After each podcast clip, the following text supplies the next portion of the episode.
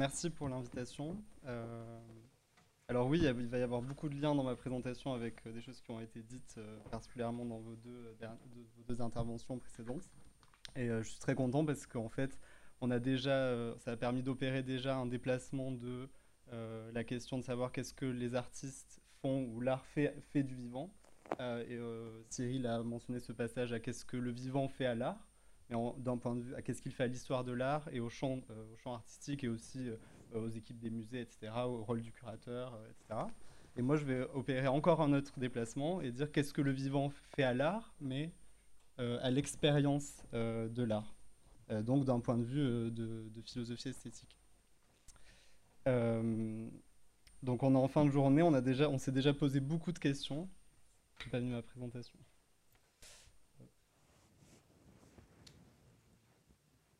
En plein écran.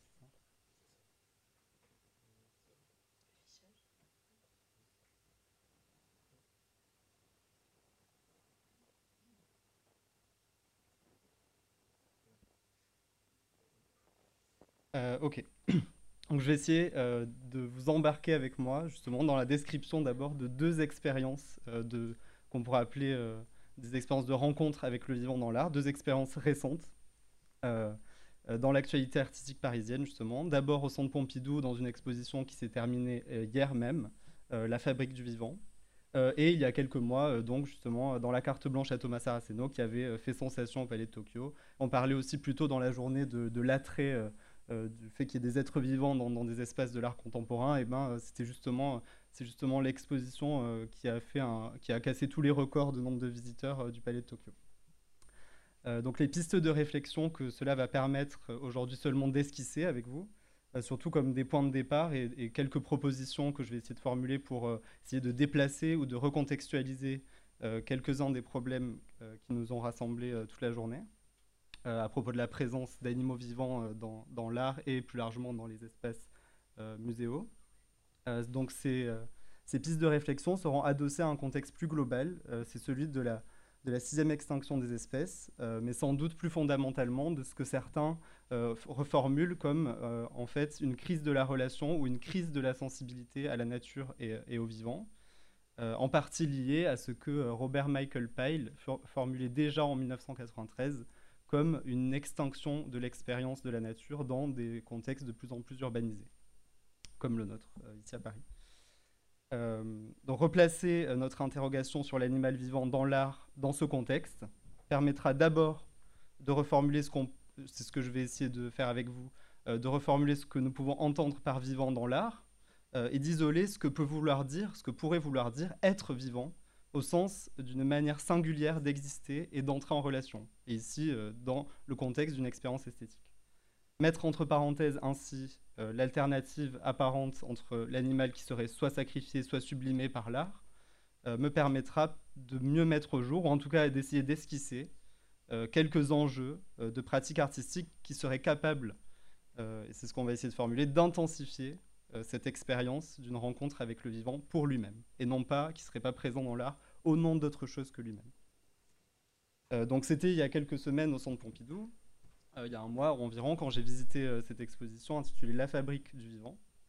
Euh, cette exposition rassemblait tout un ensemble de projets de design, d'architecture, des projets scientifiques, mais aussi des œuvres d'art. Donc, alors que je, que je me promenais, je découvrais la première salle avec des constructions faites de mycélium de champignons ou du mobilier euh, ou des luminaires qui étaient construits en algues séchées ou en bacon dont on nous disait qu'il était euh, décellularisé. Euh, tout à coup, le centre, Bertrand, tu y le centre de mon attention s'est déplacé de mes yeux vers mes oreilles. Le, le, centre de gravité de mon attention a basculé parce que j'ai été, ma curiosité a été piquée par des sons qui traversaient en fait cet espace d'exposition. Euh, donc je me fige quand j'entends ces sons qui traversent l'espace. Euh, je lève la tête et je me dis que ce doit être les sons d'une vidéo qui doit être un peu plus loin dans l'espace, que je n'ai pas encore visionné. Ou peut-être une vidéo qui serait en fait dans la deuxième salle de l'exposition. Les sons s'arrêtent, euh, je continue ma visite. et alors que je lis les cartels, il y avait beaucoup de, de cartels expliquant tous les matériaux utilisés, les biomatériaux, etc Il y avait du béton bioréceptif, nous disait-on, des murs avec des algues à l'intérieur, etc. alors que je lis un de ces cartels, tout à coup, le son retentit à nouveau dans l'espace, un son différent cette fois. et j'essaye cette fois de le suivre et de trouver la source de ce son. mais encore une fois, il s'arrête euh, et on a l'impression que plus j'essaye de l'écouter, et plus il fuit et il disparaît à chaque fois que j'y prête trop d'attention. Décidément, je me dis, mais d'où viennent donc ces sons? Je vois aucune enceinte dans l'espace, rien du tout, aucun dispositif sonore dans l'exposition. Donc je continue, euh, troisième salle, je termine ma visite, et un peu comme tout le monde, dans tous ces projets qui étaient présentés, rassemblés sous le titre La fabrique du vivant, j'ai cherché dans chaque œuvre, dans chaque cartel, euh, qu'est-ce qu'il y avait de vivant en, elle, dans ces objets. Euh, j'ai même fini par me demander ce qu'on pouvait bien entendre par là. Revenant sur mes pas à la fin de la visite, je repense aux sons qui ont rythmé ma visite, l'interrompant par moments, et je me demande si j'ai pas rêvé. J'ai même envie de demander à mon voisin Et, toi, tu les as entendus ces sons? Euh, Je me dis Mais où sont-ils passés? J'entends plus rien. Donc je finis par déclarer forfait. Je demande à une médiatrice de quoi il s'agit, et elle m'indique, le cartel d'une composition sonore qui est situé, le cartel était situé à l'entrée de l'exposition, mais euh, il est sans doute heureux que je l'ai pas remarqué en entrant. Euh, il s'agissait en fait de Biotope euh, de Jean-Luc Hervé, qui a été conçu spécialement pour cette exposition en collaboration avec l'IRCAM. dans le cartel, on nous, explique, je cite, que le dispositif acousmatique craintif nous fait entendre les voix d'animaux sonores, invisibles car dissimulés au sein de l'espèce d'exposition. Euh, on nous dit aussi que la composition polyphonique réagit à la présence humaine, à la manière d'organismes vivants qui s'affolent ou se taisent si les visiteurs sont trop intrusifs, nombreux ou bruyants. Ils ne reprennent leur chant que lorsque le calme est revenu. Dans le catalogue, un schéma assez détaillé euh, nous explique toute la gamme, donc on peut rien lire là, mais euh, nous explique toute la gamme des comportements que l'artiste a pensé pour élaborer sa composition polyphonique. Donc euh, on nous explique tous les types d'interactions possibles entre les différentes populations sonores, euh, au sein de celles-ci, entre elles, et aussi entre les visiteurs, les comportements des visiteurs dans l'espace d'exposition et ces animaux sonores. Euh, voilà, ça c'est la première expérience. Quelques mois plus tôt, au Palais de Tokyo donc, il y en a peut-être certains qui ont visité la carte blanche à Thomas Saraceno qui s'intitulait On Air j'ai eu une expérience de visite où le vivant se, manifestait, semble-t-il, d'une manière symétriquement opposée, euh, mais suscitant pourtant une expérience ou un type d'attention et un type d'expérience similaire, et on va voir pourquoi. Euh, au seuil de l'exposition, qu'est-ce qu'on nous racontait dans cette exposition? On entrait, et sur le tout premier cartel, qui était en fait au seuil de l'exposition, on ne savait pas trop encore si on était à l'intérieur ou à l'extérieur, euh, ici, un cartel qui était situé sur la gauche. Euh, on, nous demandait, on se demandait si l'araignée qui vivait au palais de Tokyo, de l'espèce Holocnemus pluchei, serait capable de détecter les ondes gravitationnelles euh, des courbures de l'espace-temps produites, générées par des événements cosmiques majeurs qui auraient eu lieu à des millions d'années-lumière. donc cette, spéculation un peu troublante et un peu, un peu extravagante peut-être nous, nous accueille. Et on nous explique, à grand renfort de discours, de cartels, euh, comment on pourrait peut-être le savoir. Si les araignées étaient capables, euh, parce qu'elles sont très sensibles, de détecter euh, ces, courbures, ces vibrations dans l'espace-temps. donc on nous explique alors que Thomas Saraceno a développé en fait des dispositifs techniques assez complexes qui sont faits de capteurs piézoélectriques modifiés qui sont, capables de traduire des sons en vibrations et inversement des vibrations en sons grâce à ces moyens techniques, à ce dispositif artistique, mais surtout technologique, euh, on nous explique qu'on pourrait entendre potentiellement les réactions des araignées qui communiquent par voie de vibration, qui sont inaudibles à l'oreille humaine, donc en les transformant en sons, et inversement, qu'on pourrait peut-être envoyer à l'araignée des sons transformés en vibration, c'est-à-dire des signaux qui lui seraient perceptibles. Euh, mais, quelle expérience ai-je eue de, cette, euh, cette installation? J'entre donc, je lis ce premier cartel qui m'explique tout ça. Euh, et je découvre donc ici euh, une enceinte euh, qui trône toute seule au, milieu au centre d'une plateforme carrée. spontanément, je tends l'oreille, je, je, bascule mon corps le plus proche possible de l'enceinte parce que visiblement, tout de suite, je n'entends rien. J'essaye d'entendre quelque chose, j'ai envie d'entendre quelque chose. En fait, j'ai envie d'entendre les araignées réagir aux ondes gravitationnelles. J'attends, mais pas un bruit. J'entends seulement la ventilation du bâtiment qui est assez bruyante au Palais de Tokyo. Euh, et euh, les bruits des, visiteurs qui sont autour, j'entends leurs pas, leurs discussions, et j'avais pas trop fait attention jusqu'alors, mais tout à coup, euh, je suis vraiment à l'écoute. J'entre et plus loin dans l'installation qui s'intitule Webs of Attention, et on notera le jeu de mots entre attention et tension dans ce titre.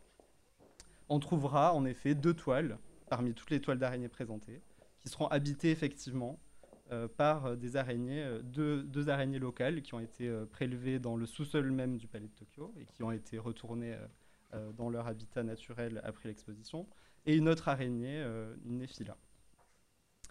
les micros sont bien connectés, on les voit ici sur la photo. On, pourrait donc, semble-t-il, éventuellement entendre les, les, araignées tisser leurs toiles, réagir à des signaux extérieurs. mais pourtant, je n'entends toujours rien. Et la plupart du temps, euh, l'araignée ne bouge pas, elle reste immobile au centre de sa toile. Euh, c'est la même question qui se pose à chaque fois, euh, ou presque, qu'on visite les expositions de Saraceno, ou en tout cas, surtout quand il organise ce qu'il appelle des arachno-concerts, où il veut faire jouer des musiciens avec des araignées. à chaque fois, on se demande, l'araignée va-t-elle nous répondre? Et souvent, elle reste silencieuse. Si j'ai décidé de, raconter l'expérience de ces deux euh, installations en particulier, euh, c'est d'abord pour ce qui semble les différencier, s'il s'agit aujourd'hui de nous interroger sur la présence de l'animal vivant dans l'art contemporain. Donc euh, on a une série de, différences et, d'oppositions. D'un côté, avec Jean-Luc Hervé, le vivant, au sens biologique du terme, comme organisme vivant, est strictement absent, puisqu'il s'agit d'une composition sonore, juste des sons. Euh, de l'autre côté, euh, les araignées, si on est capable d'y faire attention, sont bien là, bien présentes et bien vivantes. D'un côté, on a des sons créés par l'homme, strictement artificiels, puisqu'il ne s'agit même pas d'enregistrement d'animaux réels. Euh, de l'autre, si jamais les araignées daignaient produire des vibrations qu'on entendrait, on a des sons qui, seraient bien produits par des, êtres vivants, qui sont bien présents ici dans l'espace. Ensuite, encore une fois, là où il n'y a rien à voir dans la composition de Jean-Luc Hervé, Biotope, et où le dispositif sonore lui-même est invisible, de l'autre côté, les toiles d'araignée, elles, auxquelles on ne fait habituellement pas attention, sont spectaculairement visibles chez Saraceno, c'est le moins qu'on puisse dire, et euh, le dispositif technique, euh, on l'a vu, est bien visible, et même peut-être euh, mis intentionnellement en avant. Enfin, d'un côté, on entend des sons qui nous surprennent et auxquels euh, on ne s'attendait pas, qu'on ne cherchait pas. De l'autre, on nous raconte une histoire qui nous fait tendre l'oreille, mais la plupart du temps, il n'y a rien à entendre. Cela dit, si j'ai rapproché ces deux expériences, c'est en fait pour en faire émerger les points communs, qui émergent justement sur fond de ces différences que je viens d'énumérer. Euh, et ces points communs qui émergent, ils, sont des points communs en fait du point de vue de l'expérience qu'on peut en faire. Dans les deux cas, d'abord, on, aura remarqué que si nos attentes sont différentes, voire diamétralement opposées au début de l'expérience, euh, en fait, elles sont dans les deux cas en un sens déçues, euh, ou voire même trompées. Dans Biotope, une fois qu'on a entendu les sons la première fois, on a envie de les entendre à nouveau, mais plus on les cherche et moins on les entend. C'est un peu euh, suis-moi, je te fuis. avec les araignées, le récit qui nous est raconté nous donne lui aussi envie de les entendre. On a même envie d'échanger avec elles, de jouer de la musique avec elles. Mais en fait, la plupart du temps, nos attentes seront déçues. Euh, car comme l'a dit Alvin Lucier, euh, qui était venu euh, faire un arachno-concert en octobre dernier au Palais de Tokyo, je le cite, les araignées sont capricieuses. point, mais l'autre point commun, et, qui va plus nous intéresser ici, c'est que dans les deux cas, il semblerait que ce soit un même type d'attention qui soit déclenché. Ce sont deux expériences, en effet, qui nous mettent, selon moi, dans des dispositions d'écoute attentive à l'égard du vivant on est alerte, on cherche les animaux sonores, les araignées ou les araignées dans leur toile, et on attend des réponses. À partir de ces deux expériences, de ce qu'elles ont de commun euh, qui émergent sur fond de leurs différences, j'aimerais soulever une première question. En quel sens, au pluriel, peut-il y avoir animaux vivants ou plus largement du vivant dans l'art contemporain? Plus généralement dans l'art. et l'énigme qui nous fait nous poser cette première question, elle vient précisément de l'expérience de visite de l'exposition du Centre Pompidou, la fabrique du vivant. Un peu paradoxalement, je ne me suis pas étendu sur les autres objets présentés, les autres œuvres, mais un peu paradoxalement, j'ai eu le sentiment, en fait, à la fin de la visite, d'avoir fait l'expérience d'une présence d'êtres vivants dans une œuvre où il n'y en avait pas strictement au sens euh, d'organisme vivant, euh, biologique. Euh, et dans le, tout le reste de l'exposition, où parfois il y avait effectivement des micro-organismes vivants, du vivant au sens organique, j'avais plutôt le sentiment d'une certaine absence en fait d'êtres vivants. Donc que ce soit au centre Pompidou ou chez Saraceno, il y avait bien du vivant, mais en des sens multiples. Euh, ah oui, et donc cette expérience du vivant qu'on a eue dans les deux cas, et avec la composition de Hervé, euh, en fait, on, a aussi le sentiment qu'elle n'a pas lieu seulement dans un sens analogique ou métaphorique, comme c'est le cas par exemple avec euh, cette chaise en cristaux qui était présentée aussi dans l'exposition et dont on nous disait qu'elle avait une formation entre guillemets organique. donc dans les deux cas, il y avait bien du vivant, mais pour mieux isoler ce qui s'est joué dans les expériences qu'on a décrites, euh, on peut essayer d'esquisser euh, une typologie rapide euh, des manières dont peut être présent le vivant dans l'art ou dans les musées en général, mais, et en particulier ici dans, ces deux expériences, mais aussi pourquoi à chaque fois il est là, pourquoi il est présent, à quelle fin? et on constate que le terme, en fait, on peut, l'entendre entre deux absences, mais qui disent différents rapports au vivant. Donc d'abord, on peut avoir des rapports euh, analogiques ou métaphoriques, où le vivant euh, est, pensé sur le, modèle d'un principe abstrait, en termes de processus, de croissance euh, ou de dégénérescence. Par exemple, des principes qui sont appliqués à ce qui est appelé la bioarchitecture ou l'architecture computationnelle. ensuite, on peut avoir de la matière organique dans des œuvres d'art ou dans des objets de design ou d'architecture. Euh, mais autrement dit du vivant, mais littéralement mort, par exemple des algues séchées, du bacon décellularisé. Euh, mais aussi, on peut penser aux spécimens euh, taxidermiés des muséums d'histoire naturelle ou ceux qui sont présentés avec les trophées de chasse ici même. ensuite, on peut avoir de la matière qui est produite par des êtres vivants sans forcément qu'ils soient présents. Par exemple, de la soie d'araignée. Il y a beaucoup de, des sculptures de Thomas Saraceno n'incluent pas d'araignées vivantes sont seulement euh, des, toiles d'araignée.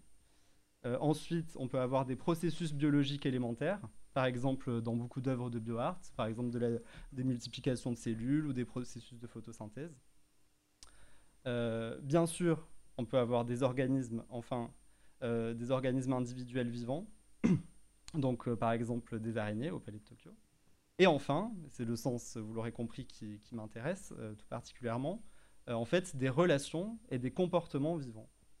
Euh, dans, les cas qui nous ont intéressés, une composition qui se comporte, nous dit-on, comme un ensemble d'êtres vivants, des animaux sonores, euh, et chez Saraceno, des manières de communiquer, d'être attentif, d'habiter ou de cohabiter, par exemple, lorsqu'il s'intéresse à des araignées qui sont sociales et qui peuvent cohabiter dans les mêmes toiles. toutes ces manières d'être vivants et ces comportements définissent à chaque fois un ensemble de relations. Euh, et ce dernier sens, en fait, cette typologie, euh, elle ne correspond pas euh, à des, à, des choses. On ne peut pas forcément rassembler des choses réelles, concrètes, sous chacun des éléments de cette typologie, mais en fait, ce sont bien des sens, des, manières dont on entend la présence du vivant dans l'art. Et ce qu'elle permet, en fait, c'est d'isoler ce dernier sens des autres. Alors que dans la réalité, en fait, ils sont souvent chevauchés ou mêlés. en effet, si on présuppose souvent a priori qu'on sait déjà ce qu'on entend par vivant lorsqu'on parle de vivant, euh, en fait, on se rend compte ici que du vivant euh, aux êtres vivants au pluriel, d'une part, de la matière vivante euh, aux affects et aux relations qui peuvent lier des individus et qui font en fait l'expérience vécue du vivant et d'une relation à lui, il y a non seulement différentes échelles du vivant, mais aussi différents types de rapports à lui selon ce qu'on entend par là. Euh, on peut avoir par exemple entre manipuler de la matière vivante, euh, imiter des, on l'a dit, imiter des principes, euh, des processus abstraits du vivant, fabriquer avec de la matière organique, etc. Ou communiquer avec des individus vivants, vivre avec eux, échanger des significations, etc. on comprend mieux dès lors comment on pourrait avoir le sentiment d'une présence d'être vivant quand il n'y en a pas au sens biologique, par exemple, et inversement, être face à un objet de design qui inclut effectivement des micro-organismes vivants, et pourtant avoir l'impression d'un objet mort, inanimé. Euh, mais pour revenir à notre énigme de départ, alors qu'est-ce qui caractérise ici le vivant dans l'expérience vécue? De quelle manière singulière d'être du vivant avons-nous fait l'expérience dans les deux cas? Euh, On l'a vu, les animaux craintifs de Jean-Luc Hervé, aussi bien que les araignées de Saraceno, sont souvent euh, invisibles, ou insaisissables en tout cas, ou plutôt le vivant tel qu'on en fait l'expérience ne cesse de nous résister, d'échapper à nos attentes, voire de nous tromper. Autrement dit, il ne se définit plus d'abord par ses processus biologiques ou sa matérialité organique, mais d'abord par ses manières d'être, de sentir, d'habiter, d'interagir ou non, euh, de communiquer ou non. En somme, c'est-à-dire sa manière d'entrer en relation, d'affecter les autres et d'être lui-même affecté, y compris par les humains. Par exemple, en ayant peur, en fuyant, en répondant à un signal signifiant ou non, euh, par exemple en ne répondant pas à un, signal qui n'a aucun sens, pour l'araignée par exemple, de la musique, euh, émettre un cri d'alerte, interagir avec ses proies, ses prédateurs, euh, etc. Cela semble témoigner de la part des artistes, dans les deux cas, d'une attention et d'une connaissance de l'éthologie des êtres vivants. et peut-être d'ailleurs que ce qu'on peut saisir à travers ces deux expériences, comme intuition, c'est que peut-être qu'un des propres du vivant, dans ses formes sauvages, serait de toujours, en un sens, nous échapper. Euh, cette liberté euh, de nous échapper, dont on a fait l'expérience, n'est-elle pas justement un signe fort qu'il serait là, dans ces, dans ces œuvres-là, euh, pour lui-même, et non pas au service d'autre chose? Mais si ces manières d'être ici sont non d'entrer en relation, mais justement de fuir ou de refuser, de résister constamment à l'échange, alors ne faut-il pas dire qu'il ne se passe rien et que la rencontre est ratée Il n'y a pas de rencontre avec le vivant dans ces œuvres. si le vivant, comme on l'a dit, serait là présent pour lui-même, mais que sa caractéristique c'est de nous échapper ou de nous rester indifférents, alors que se joue-t-il vraiment dans ces expériences? Et pourquoi ce sentiment euh, d'avoir fait euh, l'expérience d'une rencontre avec le vivant? Euh, L'hypothèse qui me guide, c'est que plus que la rencontre elle-même, ces artistes peuvent peut-être créer dans l'expérience les conditions d'une rencontre possible avec le vivant pour lui-même. Ce qui émerge ici, c'est peut-être plus en fait la possibilité et le désir d'une rencontre avec le vivant. Euh, mais on va voir euh, rapidement dans et à quelles conditions euh, ils peuvent émerger. chez Saraceno, la mise en scène des moments performatifs musicaux, le récit spéculatif, un peu provocateur que je vous ai raconté, les capteurs ultrasensibles, les enceintes fonctionnent comme des dispositifs de recalibrage de notre attention et, d'orientation de notre qualité d'écoute.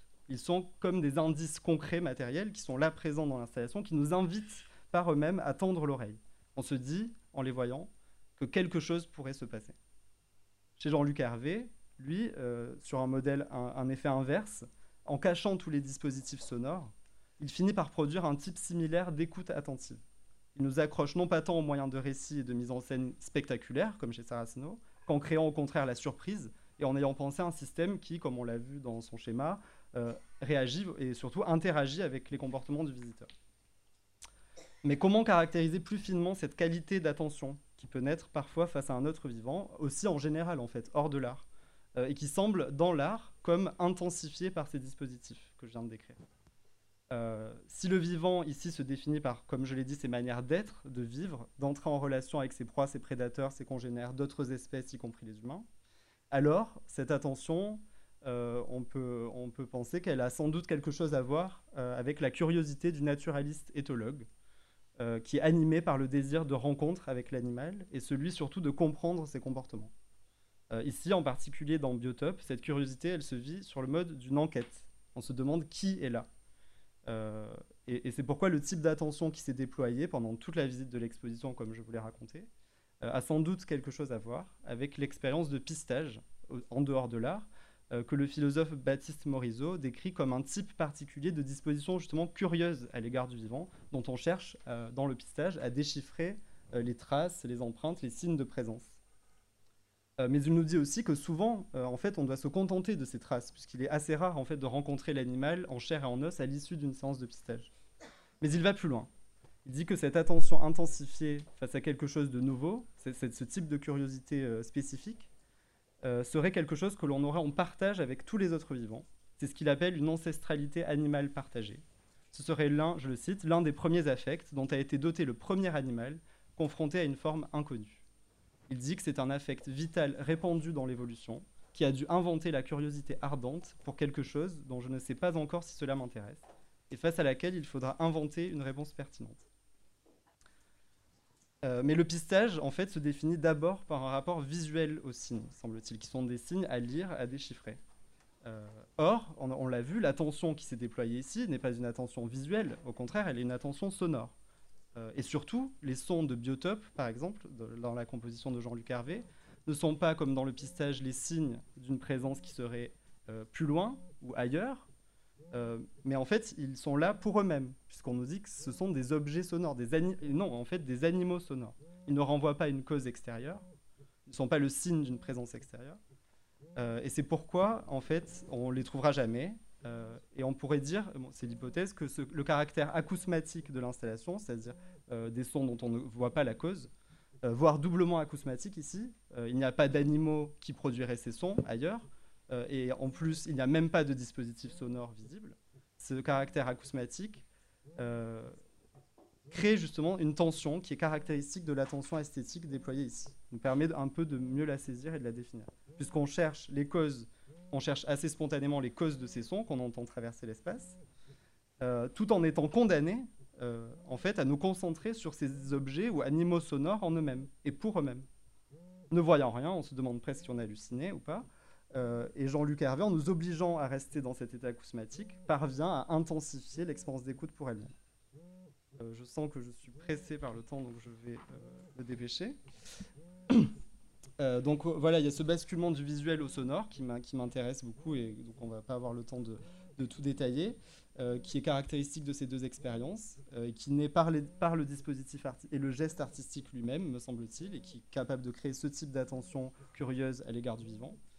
Euh, il y aurait plein de choses à dire sur ce que la sensibilité sonore permet.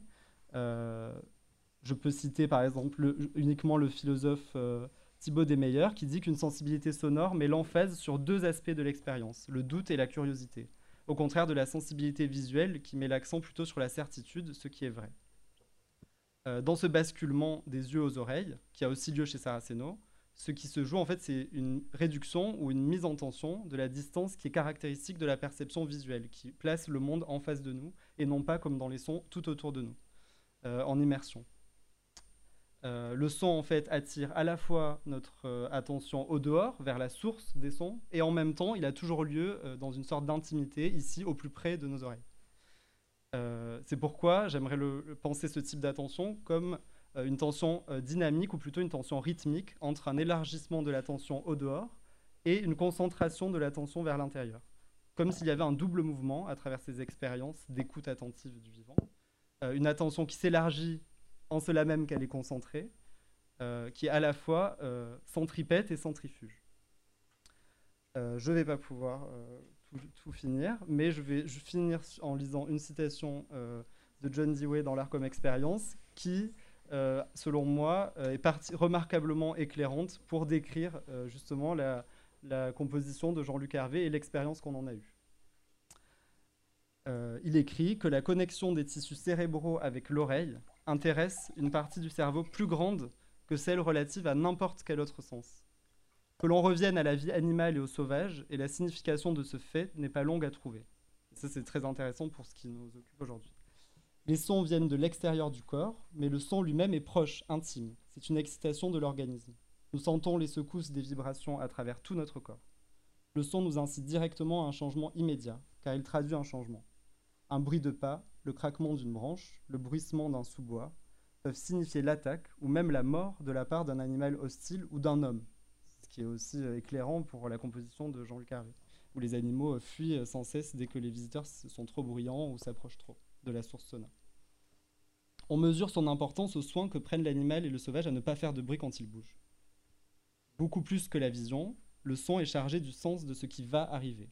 Autour de ce qui est imminent, il y a toujours une zone d'indétermination et d'incertitude, toute condition qui favorise une intense agitation émotionnelle. La vision donne à l'émotion la forme de l'intérêt, la curiosité requiert un examen plus approfondi, mais elle attire. Et plus loin, le son agit directement sur l'organisme comme une commotion, un son est lui-même, de par sa nature propre, menaçant, plaintif, attristant, violent, soporifique. On l'a vu, Jean-Luc Hervé décrivait ces sons comme eux craintifs.